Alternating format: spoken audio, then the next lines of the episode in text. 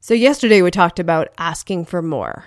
And here's the thing as soon as you begin to ask for more, it triggers that response of, Am I worthy? Am I worth it? Is my programs worth it? Is my products worth it? And all of that is actually bullshit because what goes on in our brain is not necessarily true. It is just that automatic triggered response to say, this might not be safe. Don't do that. Don't go there. That's a little different. It's a little edgy. And to know that when you start leaning into asking for more, you're going to trigger the response of, this isn't worth it. I can't receive this much.